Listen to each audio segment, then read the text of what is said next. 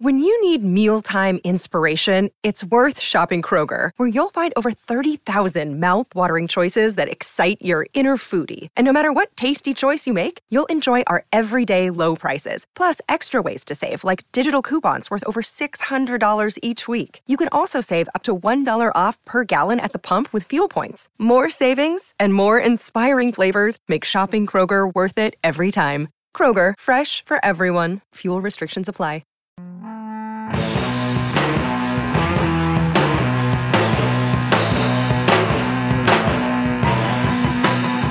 Hello, folks, and welcome to the A to Z Sports Big Orange podcast. I'm Charlie Burris, and here with my co-host and A to Z Sports Tennessee writer Zach Ragan.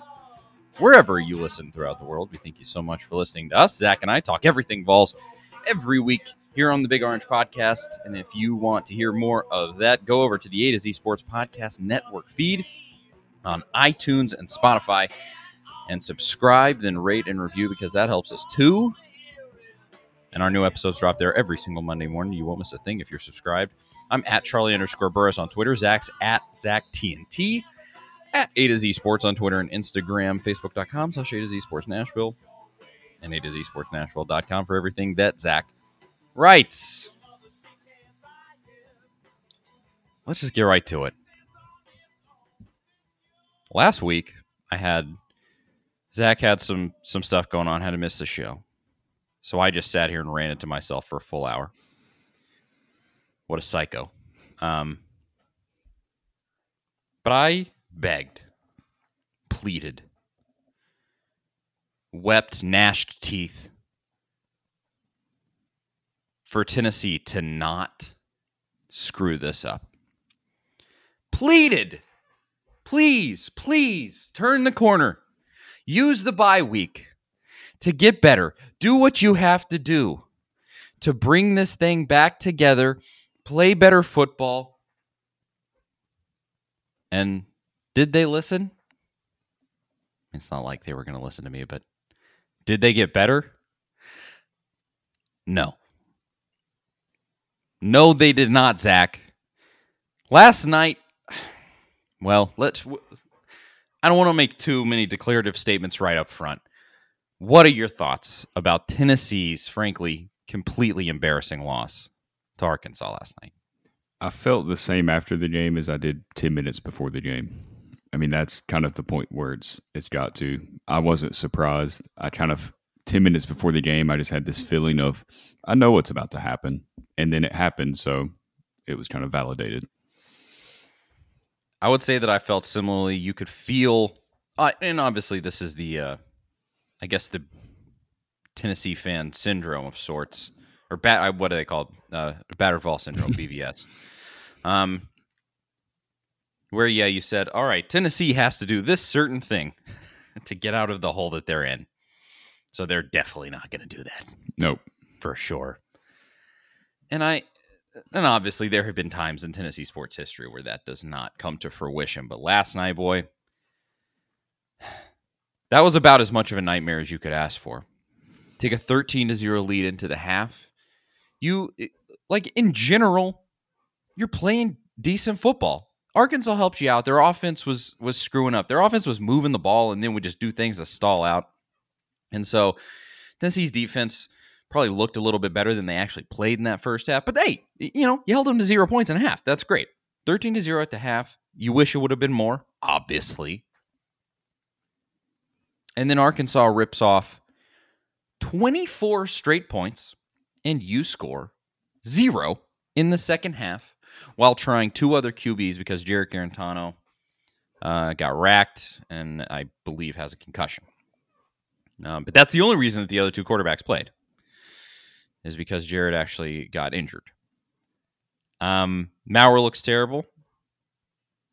Harrison Bailey looks passable, but extremely timid. He checked down on all of his throws. I believe he checked down what four times and then finally threw downfield once. And the throw downfield was very nice. Uh, he threaded the needle on a, I believe, a third down. Am I remembering that correctly? Yeah, Um, yeah. I mean, and he was taking what Arkansas was giving him, though. At the same time, Arkansas is kind of in like a prevent defense mode at that point, not wanting to give up anything big. So it was catching just down is something we haven't even seen from a Tennessee quarterback. That's true. But you would hope in that situation that you could get some throws maybe to the sideline, maybe downfield. He did run and get out of bounds a couple of times. It was He kind of did. heads up I- plays. And you know, that's a wrinkle that Jarrett can bring you. So hey, that's something. But just on the whole, what a meltdown. What an embarrassment. And and I don't I genuinely I do not put this on the players. Yeah, they gotta go out there and execute. But I, I said this on Twitter last night. If you showed me that game in a vacuum and you just said, here's Tennessee football, and I didn't know anything about it. I knew about football, but I didn't know anything about Tennessee. I would go, this is a really poorly coached team. They're not putting the effort out there on the field that they need to be putting out there. Uh, the coaching, absolute coaching malpractice um, of not kicking a field goal. Um, in uh, I guess that that drive, they started the drive with about five minutes left, ran the ball six times, and we're okay. We can talk about that later. That's a whole separate thing, and we'll we're gonna give out grades here in just a second, and we can go down that road. But if you showed me that game in a vacuum, I would go, these coaches have no idea what they're doing. They don't like these guys are lost. And that's where Tennessee is at right now. It's not good. No, I mean you saw it when I think it was in the first half. Uh, Tennessee's got the ball near the goal line, and they did score here, but they kind of run. They decide they're going to run a wildcat play. There's some miscommunication. They end up having to call a timeout, and then Jeremy Pruitt is screaming at Chris Weinke on the sideline, and it just looks. It's not what well coached teams do. It, it just looked out of sorts. You're right. If that game's in a vacuum and you don't know anything about either coach of either team, you're not thinking that Arkansas is the one with the first year head coach at all. Exactly. Yeah. First first year ever as a head coach. I mean, I he's been in college football for forever and a day, but Never even been a coordinator, I don't think. Just always a Yeah, no. position coach. Yeah. yeah, always been a position coach at and O line most recently. I mean, come on, come on! It's so frustrating. Let's uh, let's hop into uh, the grades here because I think this is a good way to sort of frame this discussion without me just ranting at the top of my lungs about how pissed off I am. We'll get there. so, so, so let's just start, uh, and we're going to throw other weeks we haven't thrown in the coaches. I'm going to throw in the coaches as a grade here here at the end too. That'll be the final discussion of everything, and I'll include the podcast question that I asked last night that a ton of you responded to. Um, quarterbacks, Jarrett in that first half. I mean, would you call his performance passable? What was it? I believe five of eight for 42 yards. Not bad don't but it was a lot of handing the ball off. exactly. Yeah, I don't. I don't even think it's passable because your offense can't do what you want it to do, and he's a red Yeah. shirt senior quarterback. You shouldn't be, you know, kind of shrinking your playbook with a fifth year quarterback. So yeah, I, I give him a, a D. I mean, he wasn't terrible. He wasn't turning the ball over. He wasn't reckless, but he's not out there. I mean, this is football in 2020. It's not sludge it out on defense and you're going to win six to three like those old LSU Alabama games. And you have to put points up. Look at Alabama this year, LSU last year, and I mean Tennessee can't do that with Guarantano at all. so here's a thought with the whole at least he didn't turn the ball over thought. Um when you saw the other t- well first of all with the way that Jarrett plays it's extremely timid and he very purposefully does things to not turn the ball over and I think this is from coaching every it seems like with Pruitt the way that he hawks on in press conferences too everything is about not turning the ball or not shooting yourself in the foot fine that's good and this is completely a theory on my part. I'm making an assumption here. But I think that drilling that so much, that concept of don't turn the ball, don't turn the ball, don't turn the ball, is hurting the quarterbacks even more than they already, you know, where they're not developing. It's hurting them even more because they're going out there and they're just afraid to do anything because they say, well, if I throw an interception, I'm going to get get replaced. And when the young guys come in, Jarrett says that. And then when the young guys come in, Of course, they don't want to really take any chances because the second they do anything that's out of line at all, they're getting pulled. I mean, we know that. And you you you can just see it, I think. I would have to go back and watch every single play in its entirety, really be able to see the whole field to confirm this. But Harrison Bailey on that final drive, obviously he's extremely inexperienced, but you got to think in his head, he goes, Yeah, that guy is a little open downfield and I could try that throw. But if I throw an interception, I'm not playing again for the rest of the season. You know? Yeah. I mean, do you think that I'm I'm off in thinking that? I hadn't really thought about it that way, but it's a good point. I mean, you kind of take the playmaker mentality away from your quarterback when you Mhm. coach him like that, and I mean, you don't need a game manager. Like I was just saying, you you have to put points on the board, and a game manager is not winning games in the SEC. Not No. not this season, not probably in the foreseeable future. If your guys are timid, they're scared to make throws, they're not playing to their full ability at that point. And I mean that definitely could be a major issue, and that might be part of the deal with the way Pruitt is telling Weinke to coach him too. Yeah, that that's what I wonder is uh, obviously at, at this point, Chris Weinke, no matter what is happening behind the scenes, if it's a directive from Pruitt that's tying Weinke's hands, I I don't know. But uh whatever it is, he's the fall guy at this point.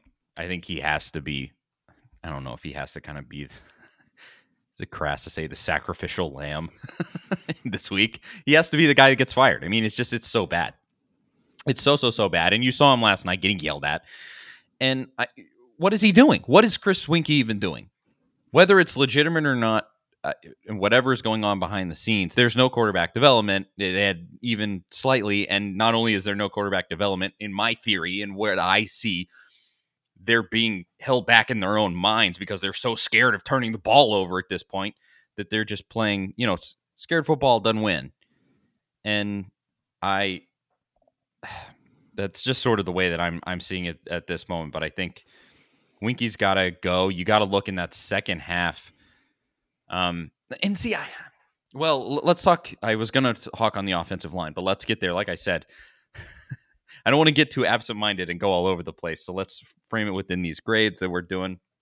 Um, so, in, any other thoughts on the quarterbacks? I mean, I, I think I'm in a I'm in agreement around a D. Yeah. I, I, I I liked what I saw from Bailey. Like I said, kind of there Yes. in our intro. I think he is a little timid, but he's young. He hasn't played hardly any. But checking the ball down, taking what the defense gives you is just. I mean, I know the bar is low at this point, but we just haven't seen it from Tennessee quarterbacks. He just looked like he knew what he was doing. Like he knows how to play the quarterback position the way it's supposed to be played.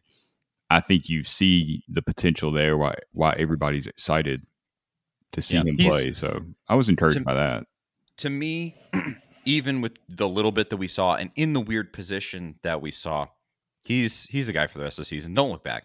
Just play him. Don't look back. Because he's at worst, he's as good as Guarantano's been. Like you know what? When the when the bar is as low, I I just I don't I don't see how you could refute that strongly. At least you probably could refute it, but strongly and really convince me. I, I don't think you can. Um, that's the quarterbacks. Running backs, Eric Gray, strong once again. His 123 yards on 31 carries, four yards uh, per carry on average, and that includes a second half where Arkansas just absolutely stacked the box. Didn't even basically acted like Tennessee was never going to throw the ball, and uh, newsflash, they didn't. so, um, it, it is just it it is what it is every single week. We have this exact conversation. Everybody else kind of stunk. Eric Gray looked good. Yeah, he ran well. I mean, he's explosive. He's exciting. Um, even you know, kind of. eh, There were times where he reminded me of when Jalen Hurd was at Tennessee, where he's having to fight through a lot of tackles because he's kind of getting there on his own. Um, I saw a lot of that where maybe with some better blocking, he's, you know, breaking off maybe 20, 30 yard gains. I don't know. Yeah. But then, you know, Ty Chandler, I, I guess he's been dealing with an injury. He had the one carry, fell. That was the last we saw of him. That that was odd. I, I would think that it is an an issue like that because Ty Chandler, uh, he has not shown anything that would make him kind of No. set on the bench. I, I don't think. I think he's been And they used Jabari As- Small after that. Yeah, I, I think something's going on there um, with Ty. Yeah, one one carry for zero yards last night, but uh, just on the whole, yeah, I guess I would go. You know what? B, B, B minus. Just right. You know, it was good. It was fine.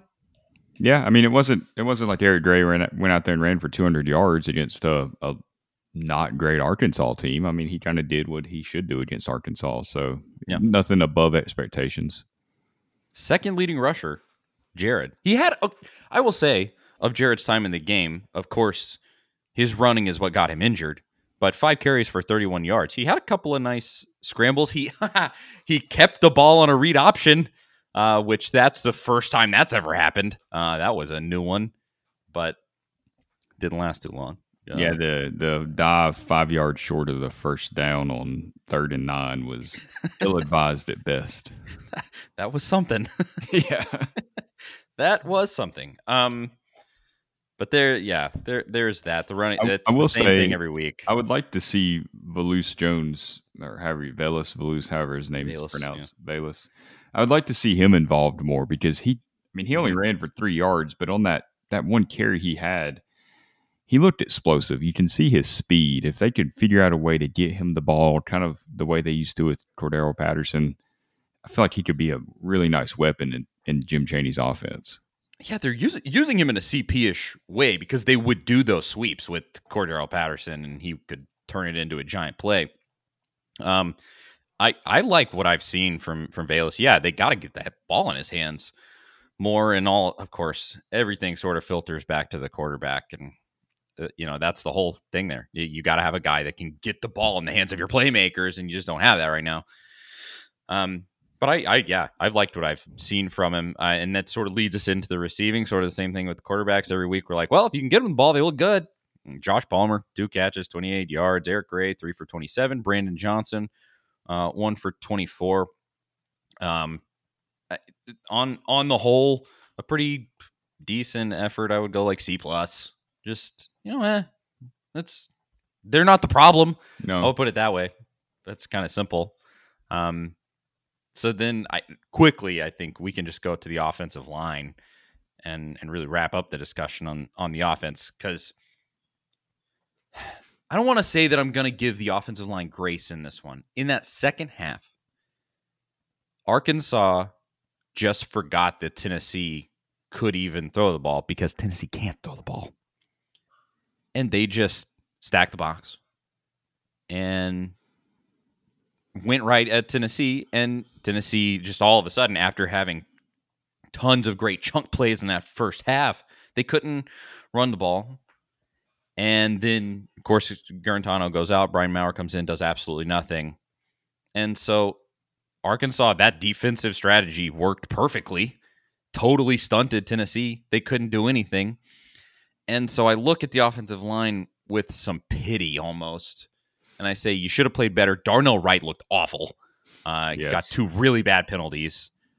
Um, so they definitely, definitely have to be better. I'm not going to give them a, a pass, but I, on the whole, I just go, oh god, if you, ha- I'm like, as much as a quarterback is helped by a great offensive line, a great offensive line is helped by a good quarterback.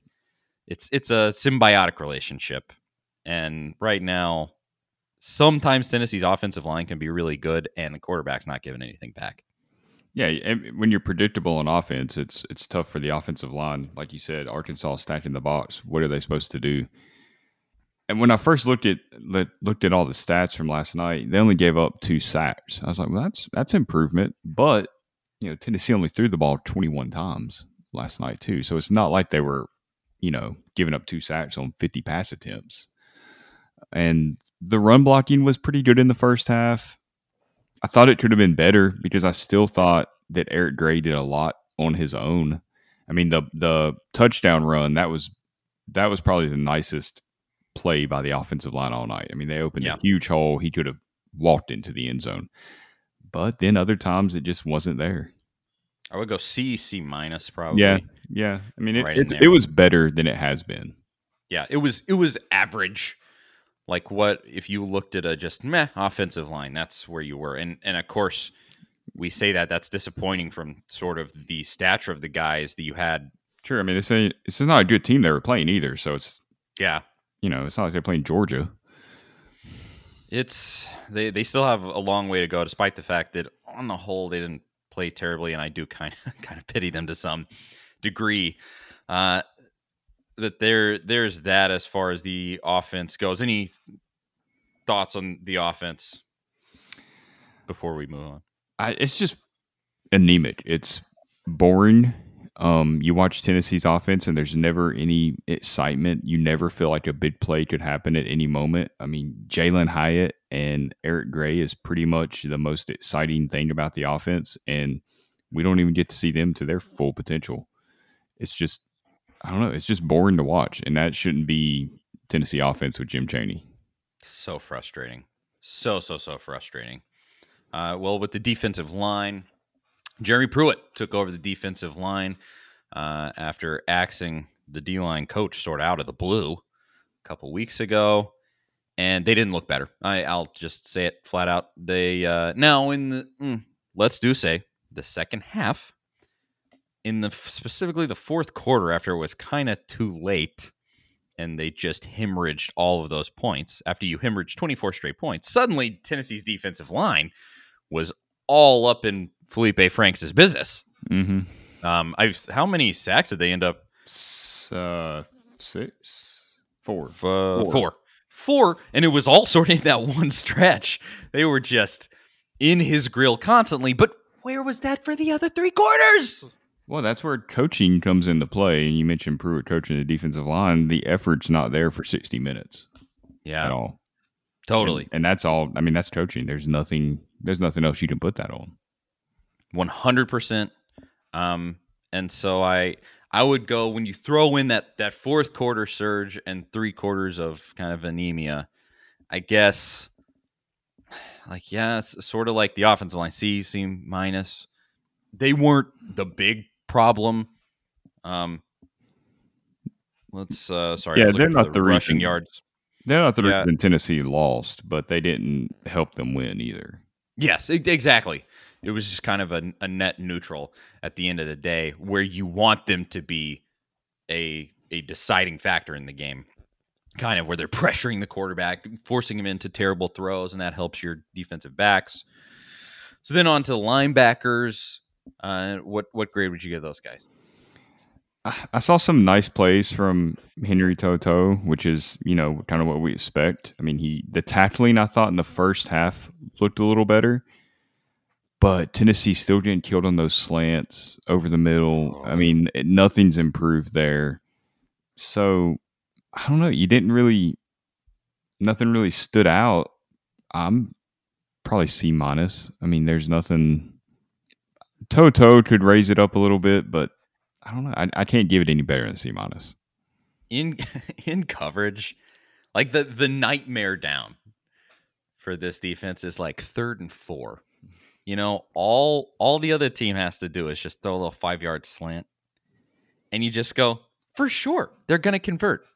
It's the, like this is the easiest thing for that offense to do because Tennessee's defense just does not have the ability to stop that play. It's not in there, whatever it is.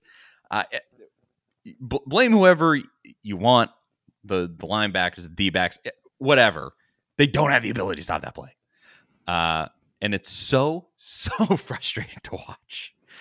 Uh, because because I mean, like you're saying, Henry Toto and and some other guys will will like make a tackle, and you go, "Whoa, that was a great play."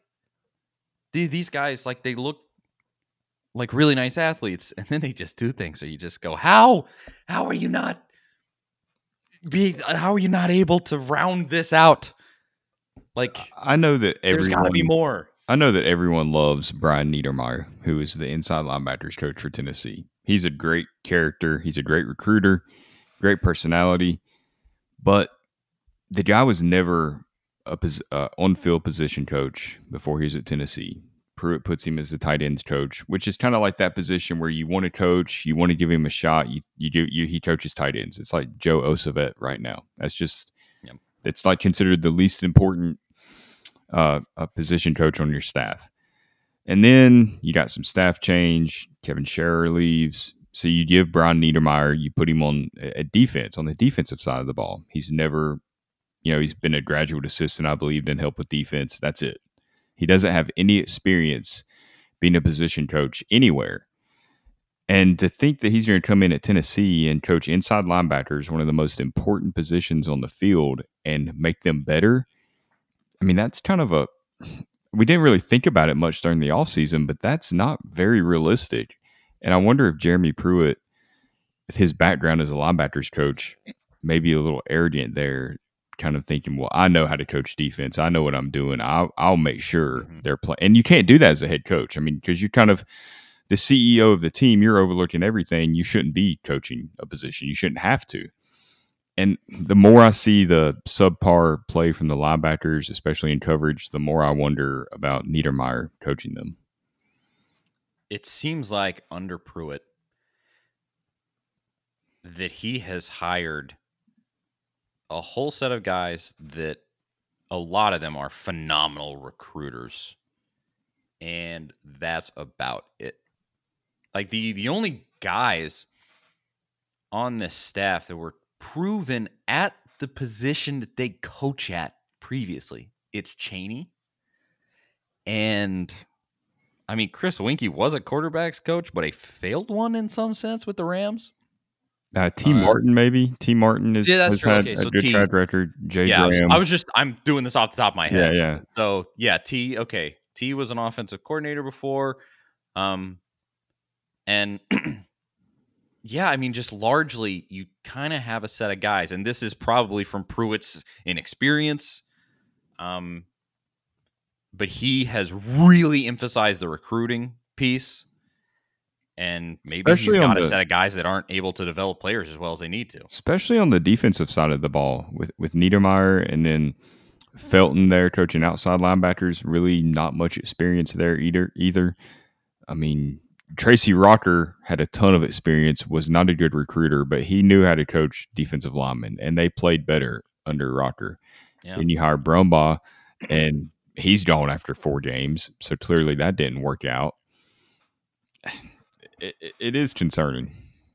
It is, and I a lot of it does go back to what you got in Pruitt as as the CEO of sorts. Um, and I guess we can finish with the the defensive backs, round out the the defense. I, to me, it just kind of goes along with that C minus D plus, just not good enough. Um, yeah, they didn't really level they didn't really challenge Tennessee's defensive backs a lot yeah, down not the really. field. Um, and Tennessee had some players out. I think Alontae Taylor was out. Uh, Shamburger, I don't think played.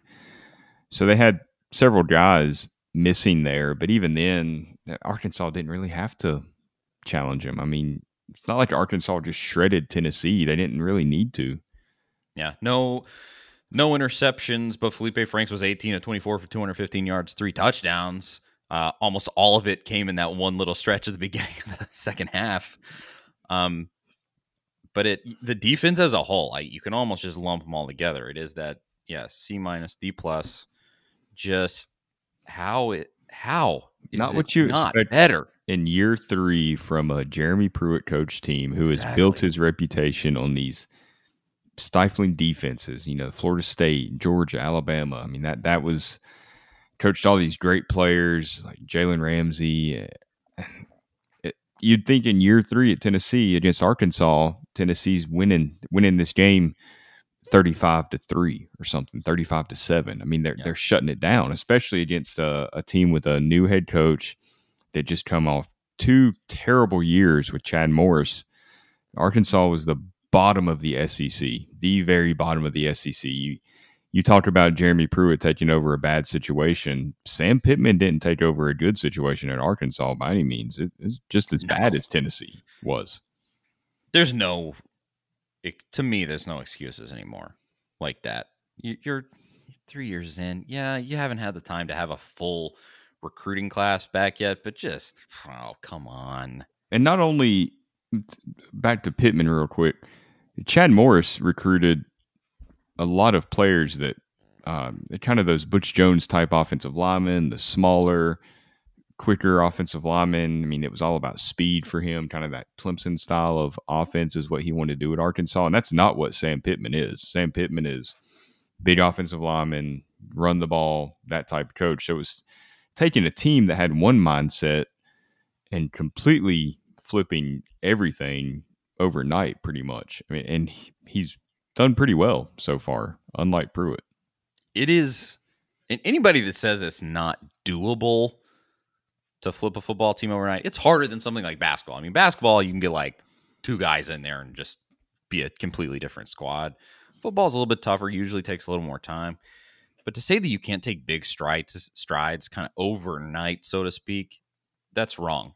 You can. You absolutely can. I, I mean, I look at this Tennessee team and I say, if you had a a quarterback who was extremely talented and didn't have kind of the the problems between the ears that it seems like all three of the dudes for Tennessee do right now, I think we're talking about Pruitt in a completely different way because I don't think he's lost as many games like just a, a good quarterback from year two ish would have done that. Uh, Pruitt could have just leaned on the way that Butch did with Dobbs, could have made this a very different situation. Um, but here we are. And let's, okay, so basically the rest of this show is going to be about the coaches. I have a, a podcast question that I put out on Twitter last night, a poll. Um, and we'll finish with that. But let's just grade the coach's performance last night, and I think it frankly goes without saying it's an F. It's a total failure. It's really just uh, malpractice as far as SEC football goes. Malpractice of the highest level. I already mentioned it earlier. If you put that game in a vacuum, and I hadn't seen either of those dudes coach, Pruitt and his staff don't know what they're doing in that game. I've seen I've seen moments from them where they look decent obviously you've won some games that you shouldn't have won. Uh, that's all nice and good. Pruitt's done some things where I said, "Oh, that's smart football." You're you're kind of, um, you know, some of the stuff like what was it, running down the clock against Alabama at halftime last year. Like he's done some things where I go, "That's savvy football." And then last night, I mean, it was just they're on another planet. They're gone into outer space. What are we even looking at? It's a total failure. I'll tell you the two things. I was, I'm, I'm out on Pruitt. Like I'm straight up. I'm not going to dance around it. I said it on Twitter last night. I, I'm, I'm at the point, and I've kind of held off on it. I, a lot of people were probably there after Kentucky, but there was two things last night that got me there officially. One was the management of the quarterbacks because it was so evident that Pruitt just has no clue what he's doing with the quarterback situation. You know, Guarantano starting, we've been through that a ton of times. It is what it is. He gets hurt. You throw Brian Maurer in there to hand the ball off five straight times or something, then you yank him out. And not that I think Brian Maurer has shown anything that suggests that he has the potential to be a great quarterback in the SEC. But if you're going to pull him out that fast, if you don't have that much faith in him, why is Bailey not in the game sooner? He's just kind of throwing things out there, seeing what works. And we've seen it Shroud in there. I mean, he's with these quarterbacks all week. He should know what he has, and I just don't feel like he does. And the other thing is the field goal and his explanation of the field goal. I mean, you four minutes, four and a half minutes left in the game. You're down by 11 it would have been, I think, a 43 yard field goal. Instead, he goes for it. They don't get it. Then Tennessee holds Arkansas, forces the punt. You put Bailey in. He goes down the field, gets to the 10 yard line pretty quickly, drive ends in an interception. But uh, that, I really don't even consider that on Bailey because there's, what, five seconds left in the game. He has to throw the ball to the end zone. It's the only thing he can do. But it wouldn't have mattered because the game was going to be over anyway because they didn't kick the field goal to make it a one possession game. And his explanation after the game saying that I, I didn't think we were close enough. And Cimaglia had kicked a 50 yard field goal and a 48 yard field goal earlier in the game. Now, full disclosure, he did say Cimaglia had battled injury, almost didn't make the trip. But you trusted him to make those two field goals, and you don't trust him 43 yards with it, game on the line type deal. I don't understand it. And the explanation was Butch Jones like. And that's exactly how I felt after the game. I was like, I'm I'm done with it. The drive, even leading up to that field goal. I mean, I get that they don't trust the quarterbacks. That's let's be clear. That's their own fault. Yes. That they don't trust the quarterback. They did that to themselves. They don't trust the quarterback. You had, I believe that drive started. I'd have to check to make sure. Somewhere in the over five minutes to go. Um, I don't know. I wonder if I could find it. Which drive is that? Uh, The the field goal drive that ended uh the or the field goal that wasn't. Um and that that started at the Arkansas 48, so it started in pretty good. with se- oh that started with seven minutes and seven seconds left. It was 432 left when it ended, so uh, and it lasted Yeah, 235. So it, yeah, it's probably right. Yeah. yeah. So, I mean, you're coming down to crunch time, nonetheless. And it's not like you have time to just lollygag with the way that that offense plays. You can't throw the ball downfield. You don't. You don't have the time to just run and well, well, you know, you only have three timeouts. There's only so much, so many ways you could stop the clock, and so they ran the ball six straight times and they they just kept bleeding clock. Yeah, they were playing hurry up, but it just bled clock and bled clock and bled clock, and you just go, come on, this is this is urgent. At least throw like try one throw. The only throw was Downfield. the interception. And exactly, they waited till the fourth down. You you eschew the field goal on a guy. Okay, maybe Cimaglia is hurt. I I don't know. I'm not in the locker room. I'll assume that he is. Whatever. But you wait till the fourth down to let Bailey throw his first pass of the game.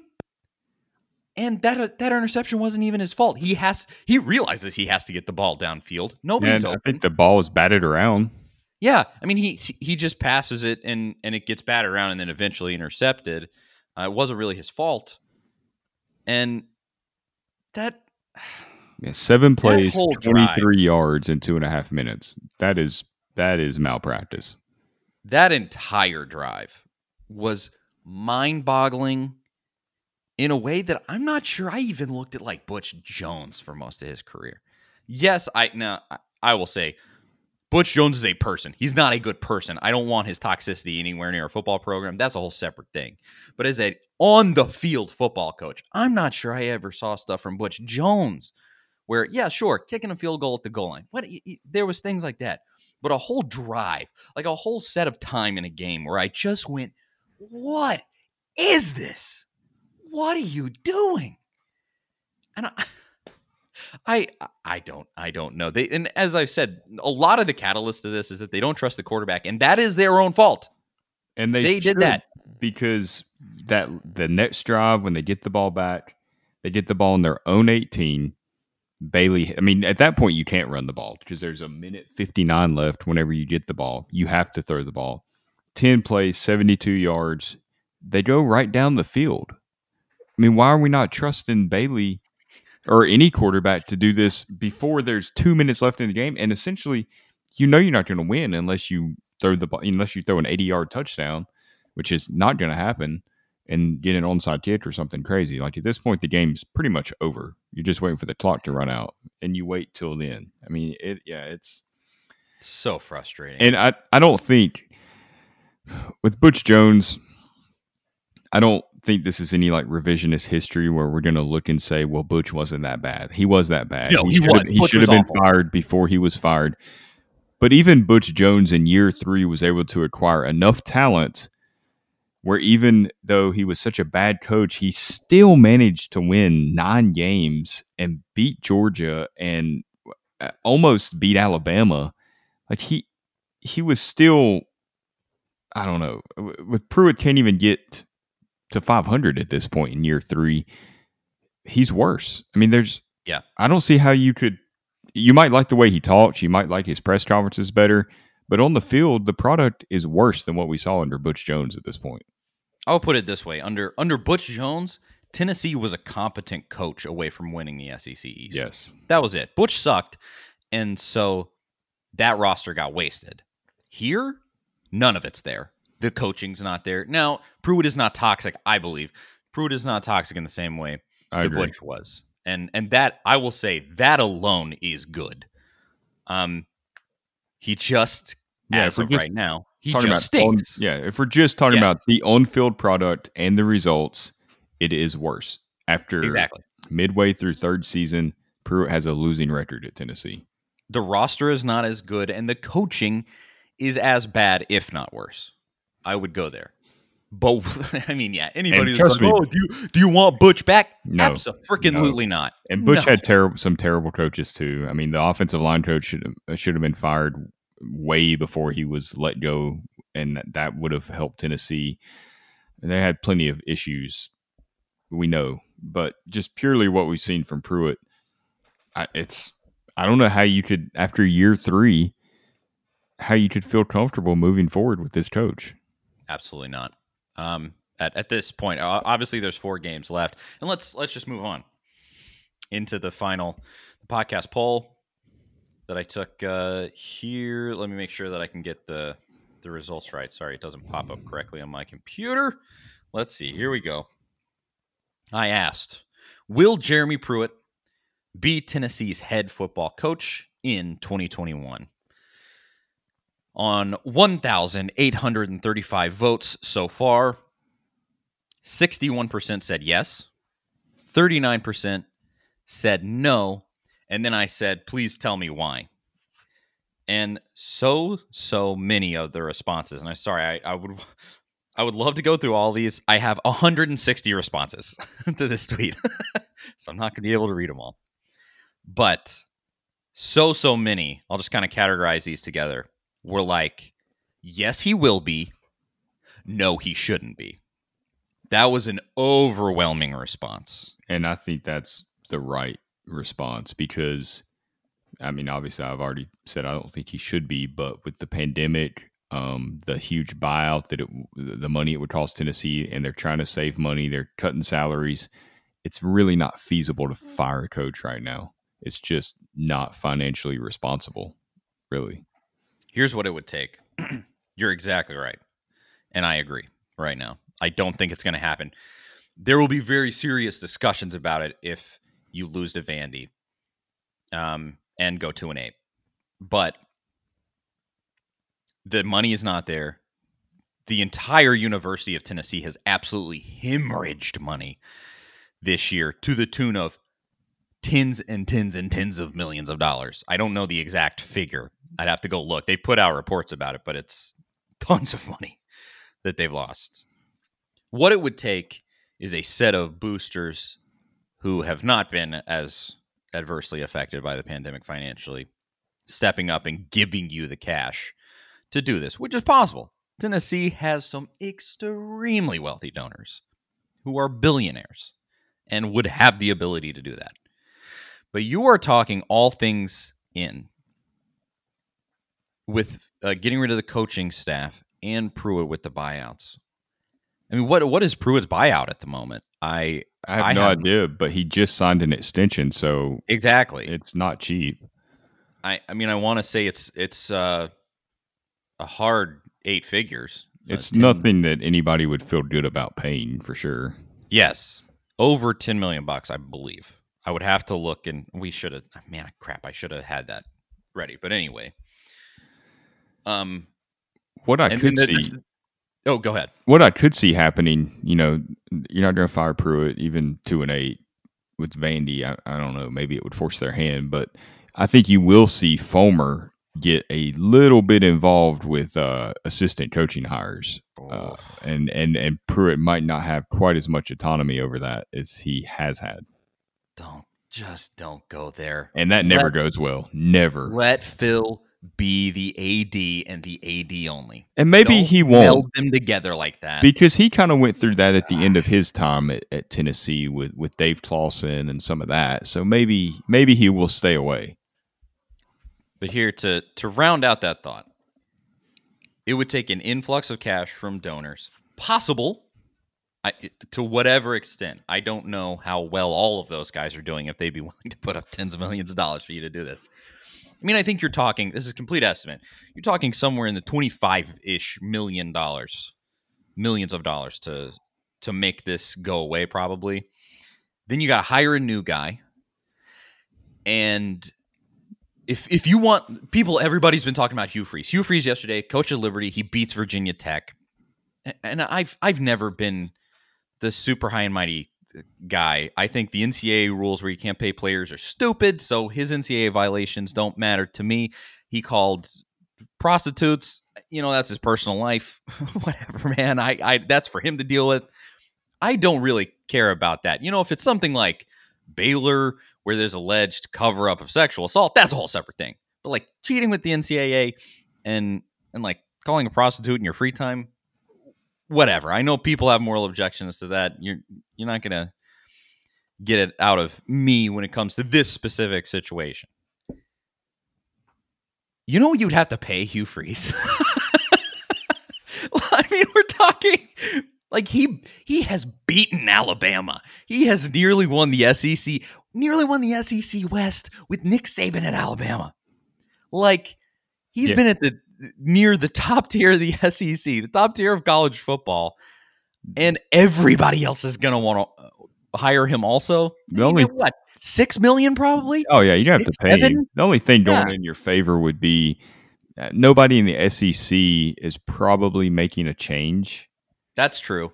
I mean, Michigan's unless, making a change. You, are gonna have to compete with Michigan, and I think he'd want to stay in the SEC. I mean, he's a he's from the South. That's kind of that's where he wants to be. You know, he's from that Memphis area, I think, or, or spent a lot of time there.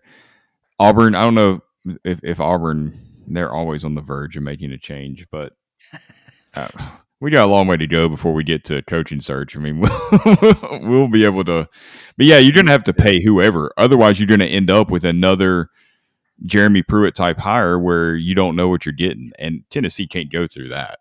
Again. You know, it would be like the Tennesseeest thing ever. It would be in two weeks, Tennessee beats Auburn at Auburn. Oh. And that's the thing. Oh my that god! It, it, it, makes two things happen. That's going to happen. Pruitt doesn't get fired at Tennessee, no. and then they hire Hugh Freeze. Yep. And then Tennessee loses to Vanderbilt, and everybody's pissed. Yeah. and, and Hugh, Hugh Freeze like wins a national title at Auburn. that's that is what will happen. Go ahead and mark that. That's my prediction. Because, yeah, that's gonna happen. Oh god. I mean, I I would I would love that. Hugh Hugh Freeze will come back into the SEC and he will win big. He's an excellent football coach.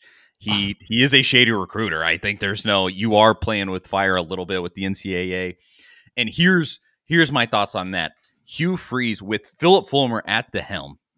I think there are two things that will never happen.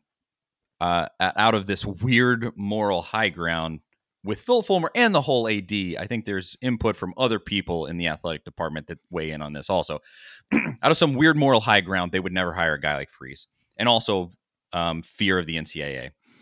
And then beyond that, I think you're going to see from Fulmer pity on Pruitt in that he hired Pruitt, and so he's complicit and then also he sees himself in pro where he says i was fired too soon. And this a lot of people to my tweet my podcast question last night they had this exact response. So um you know we were all on the same page there for the people that said this um that he's going to see himself Pruitt be like i was fired too soon so i'm not going to just pull this trigger out of nowhere. And you know that he he's going to have that sort of feeling i think.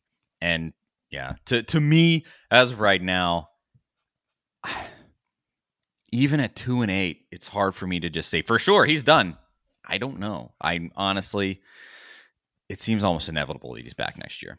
If it's two and eight, I, even three and seven, if, if you beat Vandy, it's still kind of how you felt at the end of 2016, where it's like we know where this is going, and then Tennessee waited a year too long to make a move then, and we saw how far it set the program back. Do you really want to do that again? Because there's, like I said early in the podcast, there's nothing from Pruitt that really makes me feel like he's going to just suddenly turn this thing around. I mean, we've used the Dabo Swinney comparison before, where Dabo kind of took a little while to get going at Clemson. This isn't that. I mean, this is so far from that. It, it it's it's shouldn't even be in the conversation anymore. And I've used that comparison a lot I won't anymore because it's nowhere close to that. This team's regressing. They're getting worse. There's no improvement, and there's there's no there's nothing at the end of the tunnel here that that suggests that this is going to get turned around. Yeah, I don't see any signs of of this rounding a corner or or anything. Yeah, you, I mean you have a pretty good quarterback coming in next year, but I in Kaidon Salter, I, Harrison Bailey was the number three dual threat quarterback, or not dual threat, uh, pro style quarterback in America, and you're not even giving him a real shot. So I just look at the situation. It's sad, and I the saddest part to me, yeah, it sucks that that Pruitt stinks. Sure. Um, frankly, that's nothing new for Tennessee. And what is also nothing new is that I do not trust the athletic department as far as I can throw them to make the right decision. There are some athletic departments that are committed to winning. Truly. I mean, I look at and obviously this doesn't always work out. It didn't always work out, but I look at like a a Jurich at Louisville. That dude did not care. He went out and made the best hire possible even if it got extremely questioned. He kept Pitino around too long because Pitino's a legend and he wanted to win. He kept or he brought back Petrino to the football team because Petrino, I mean, obviously it didn't work out, but Petrino was a winner and he said, We need a winner back. And he made that hire, even though people hawked on it. Like there are some ADs that are like, I'm going to make the unpopular decision. And because these people are proven winners and we need a proven winner. Like they're and Tennessee's athletic department, I don't want them to be morally compromised. That's not what I'm saying. not at all. I mean, you do have to stand for things. Absolutely. Like I certainly draw a line. But like if there was a question where it was like, you can get Hugh Freeze, but the whole the thing at Ole Miss and the, the like if that's to be the attitude of the athletic department, they're losers. They should all be fired. Like they they deserve the axe, and then you hire Freeze. You know, because that's you're not committed to winning. You're not. Like it's either you you can look at it in a professional way and be like, this is Hugh Freeze's job, and that stuff is in his personal life, and we're going to give him another shot to not cheat and and get in trouble with the NCAA. Or you can be a loser, which is what Tennessee's athletic department has been. That's really harsh, and it's it's probably exaggerative to some extent, but Tennessee's athletic department, outside of the serendipitous hiring of Rick Barnes and potentially Tony Vitello, he looks pretty good. But outside of that, the history of the last 15 years in Tennessee's athletic department is total incompetence. Total incompetence.